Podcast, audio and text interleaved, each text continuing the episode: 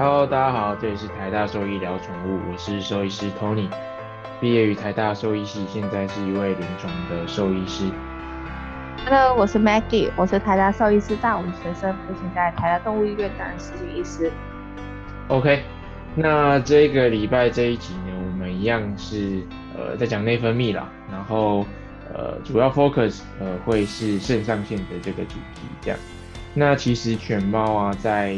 呃其实跟人一样啦，就是他们也都会有肾上腺的这个腺体嘛，所以他们也是会有一些，比如说呃一些肾上腺素啊，或者是呃跟压力等等有关的一些呃内分泌的这些表现。那肾上腺呢，顾名思义嘛，它其实就是在肾脏的呃上面或者是肾脏的前缘啊，因为它们是不像人是站着嘛，是在上面，它们是就是趴着的，就是四只脚着地的动物，所以它们的肾上腺其实就是他们的 cranial，就是前端的地方啊，所以就是呃命名的一些稍微不同的地方，但不管怎么样，它们的功能大致上都是呃都是差不多的。那肾上腺如果呃再去细分的话，它除了是一个腺体以外，它里面其实又可以分成呃两个部分。那一个就是皮质的部分，就是它的外层；那另外一个就是髓质的部分，就是它的内层嘛。那其实这两个层，就是皮质跟髓质，它们分泌的腺体，其实就有有有很大的不一样啦。那在皮质的话，主要会分分泌两种荷尔蒙。那一种就是葡萄糖皮质素，另外一种就是矿物质皮质素。那不管怎么样，我们可能都会把它呃，就是英文啦，英文可能就叫 cortical，就是我们常常所熟知的类固醇。那其中呃又跟这个抗压的，就是葡萄糖皮质素又跟抗压的这件事情很有关系啦。意思就是说，如果他今天，比如说不管是人啊，或者是动物，狗狗啊、猫咪啊，它们在比如说有身心理上面的压力的时候，他们就会呃有分泌比较多的这类的葡萄糖皮质素，也就是呃 glucocorticoid，所以我们就会把它称为它是就是对抗压力的这个这个荷尔蒙。所以当今天他的情绪啊，或者是他呃比如说手术啊，或者是他呃最近的呃生活品质啊受到打扰的时候，他其实都会有这类的压力荷尔蒙的上升，所以我们就可以。透过这个压力荷尔蒙去知道说，哎，他是不是有身体有存在一个高压的的的时候了？那另外一个在皮质会分泌的荷尔蒙，也就是矿物质皮质素，那它就是呃一个升压的荷尔蒙，意思是说它是会控制你的肾脏，就它在它在肾上腺嘛，然后在皮质这个地方，然后分泌出来之后，会去呃控制你的肾脏，然后对于水分重吸收有一个扮演一个很重要的角色了。所以今天你不会一直，比如说，呃，一直去尿尿，一直去尿尿，然后可以身体维持正常的一个血压的恒定，都是因为有这个矿物质的皮质素去维持的。所以今天，比如说你感到缺水啊，或者是你口渴啊等等的时候，它就会尽量把你的身体的水分给留在留住了，而不要让它就是随着肾脏过滤啊，然后把这些水分给排除。所以。在皮质的部分，就是肾上腺皮质部分，大致上就分这两个不同的荷尔蒙啊，就是抗压的跟呃升压的，但它就是有点像是类固醇这类的这类的角色，就是我们常常呃提到就是诶吃类固醇啊等等这些事情。好，那再就会分成它的内层嘛，内层就是它的髓质的部分。那髓质的部分它会分泌的，其实就是跟我们一般。普罗大众所知道的肾上腺素是是一样的，就是它，比如说你碰到呃紧急状况的时候，你被吓到，然后你呃需要呃非常非常多的，比如说多的能量啊，或者是呃非常多的这些紧张刺激的时候，你需要做逃跑这些动作嘛，所以呃就会有很多的这个肾上腺素的分泌。就像是比如说我们人嘛，比如说考试啊，或者是你在赛跑啊，或者是你被狗追啊，或者是被吓到啊等等的，突然都会有一个呃肾上腺素爆发或肾上腺素分泌的这个这个过程嘛。那其实狗狗也是，或者是猫猫它们也是，就它们面临到非常紧急状况的时候，它们呃体内的这些呃肾上腺素就会呃迅速的分泌出来，对，然后在呃。一些名词里面呢，比如说我们会很常听到交感跟副交感嘛，那其实它就是交感神经里面呃神经内分泌很重要的一个荷尔蒙啦。那我们很常很常听到就是 fight or flight 嘛，就是你在比如说危及生命的时候，或是被吓到的时候，你要你要呃逃跑或者是跟人家打斗嘛，就是 fight or flight 这个原因的由来啦。所以你身体里面就会有很多这个。肾上腺素的分泌，然后去让你可以足够去对抗这些外来刺激，然后外来的紧急状况，然后就会呃增加你存活的几率。所以小小的一个肾上腺的一个一个腺体啊，但它可以分泌的东西其实是非常非常非常多的。就是除了皮质跟皮质分泌这些像是类固醇的东西以外，它在水质也有分泌肾上腺素的这些功能。对，好，那。呃，讲到这边就是，虽然说，哎，肾上腺有分泌这么多腺，这么多荷尔蒙啦，那它分泌出问题的时候，呃，会有什么样的表现？Maggie 可以帮我们稍微做介绍一下吗？当然可以，就是肾上腺素，就是同样都是跟我们之前谈过其他，比如说甲状腺一样，都是有关内分泌的系统，所以它其实讲求都是一个平衡。所以一旦它无论是分泌过多还是分泌过少，其实都是会有一个问题出现。那在下面的时候，我们都会跟你说，都是不同的东西的。那第一个就是有关皮质荷尔蒙分泌过多，这是我们所谓的库欣，就是库欣氏症。那这个通常就是我们所谓的抗压的荷尔蒙过多。那其实这个的话就会出现一些很典型的临床症状，比如说对称性脱毛的问题。那如果是比如说反而是低下，它就是 Addison，就是癌德氏症，它就是同样是皮质抗荷尔蒙，就是那个抗压的荷尔蒙，但是它现在就是不够。那因为它其实不够的话呢，会出现一些盐水。脱水啊，或是低血压，或是电解质异常的地方，那 Edison 其实是真的是有一个会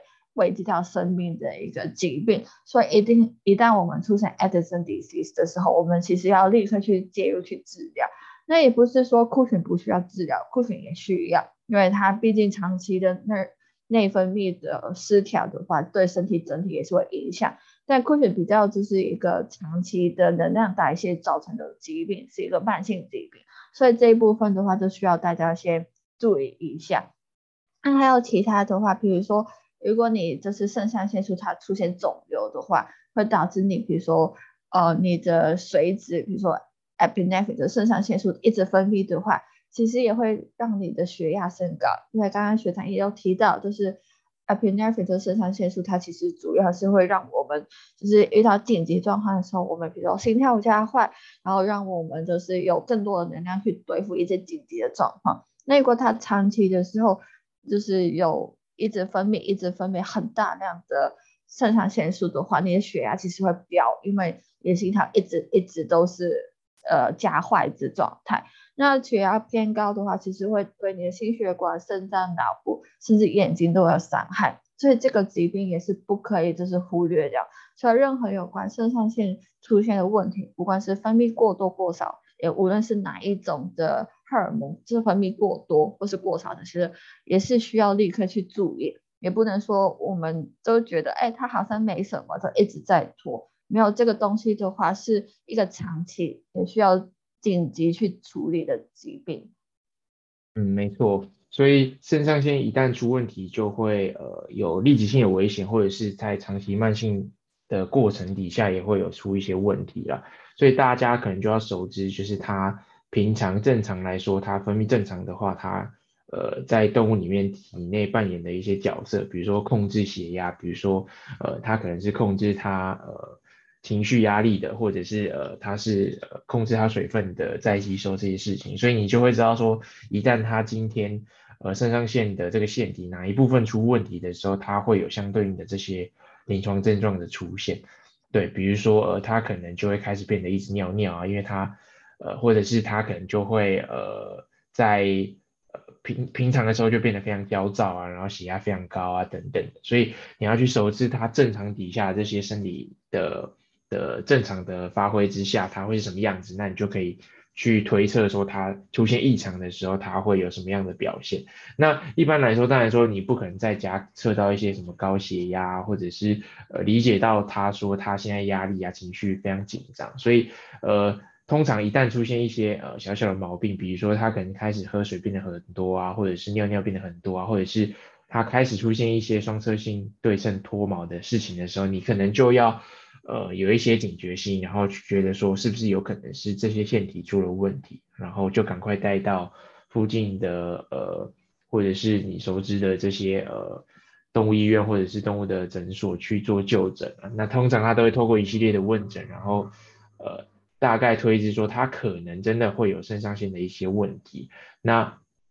最后就会进行一系列的检查。那因为肾上腺的呃事情，它就是内分泌的问题嘛，所以他会做的检查一定是呃比较繁琐的。因为内分泌的事情本身，你要去检测这些内分泌的浓度，就是呃会跟它的呃压力啊，或者是环境的这些呃嘈杂的程度啊有关系。因为你想，一旦比如说一个兽医院，它可能很多很多病患嘛，那你在里面做这些呃。内分泌的测量的时候，你一旦有一些情绪的上升，或者是情绪不稳定，或者是压力的表现的时候，它其实都会影响到这些呃荷尔蒙的量的分泌啦，所以你就很容易会有一些不准确的地方，所以很长的时候都是，比如说要关在一个小房间里面，或者是一个独立的空间，没有其他外在的打扰的时候去做测量，会是比较准确的。那这些内分泌的测量，在后续我们在讲库欣氏症或者是爱迪生氏症的时候，会在。详细的跟大家去去说明啊，只是说，哎，在做这些疾病的确诊的时候，其实都呃没有那么的容易啦，所以很多时候都是要搭配他临床症状去做诊断的，所以呃这方面临床症状的表现也是只有事主或者是主人才会比较熟知嘛，就是他毕竟是跟他可能呃无时无刻都相处在一起的时候，你可以观察到他的一些呃临床症状的变化，所以这些也是我们诊断这些内分泌疾病很重要的。的一个参考之一啦，对，那 Maggie 是不是有想要跟我们分享一些，比如说在经济动物上面，他们会怎么样看待这些呃内分泌的事情？嗯，那其中一个就是有突然提到，我们很常啊，目前很多人都会关注动动物福利这件事情，就是我们会想知道到底那些动物在。比如说主人们或是农场管理人到底对他们好不好？那其中一个我们去测量的话，都是有关它的 glucocortical，就是我们刚刚说的抗压的荷尔蒙。那通常我们可能会抽血啦，那当然就是在一些动物身上，其实好像尿液都是可以。那如果它比如说 glucocortical 它一直都是维持很高的话，那我们就可以怀疑会不会是在它在经济动物，比如说牛、猪，他们牧场管理人对他们都是不好，比如住的环境不好，或是对待他们方法不好这样子。甚至在鲸豚，就是鲸豚的时候，我们想知道，比如说我们目前的豚，就是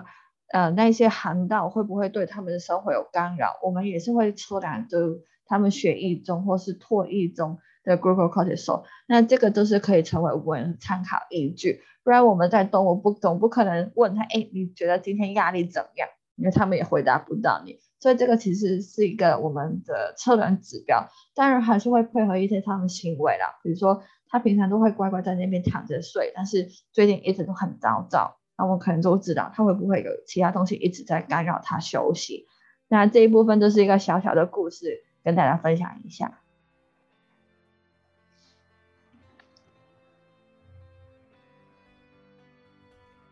哎，那大致上介绍就是肾上腺的地方在这里啦。那听到这个经济动物的的分享，我自己也想说，哎，那我如果最近压力大，我是不是也可以来测一下，去测一下我体内的这些浓度啊什么的？对，或者是大家有考生的话，也是可以在考前去测量一下，就是自己目前压力的指数到底是到多少。OK，好。那我们之后就会在后面的几集去介绍，说刚才说肾上腺分泌过多啊，或者是过少的时候，它会有的一些临床症状的表现 OK，好，那今天这一集就大致上到这边，谢谢大家，拜拜，拜拜。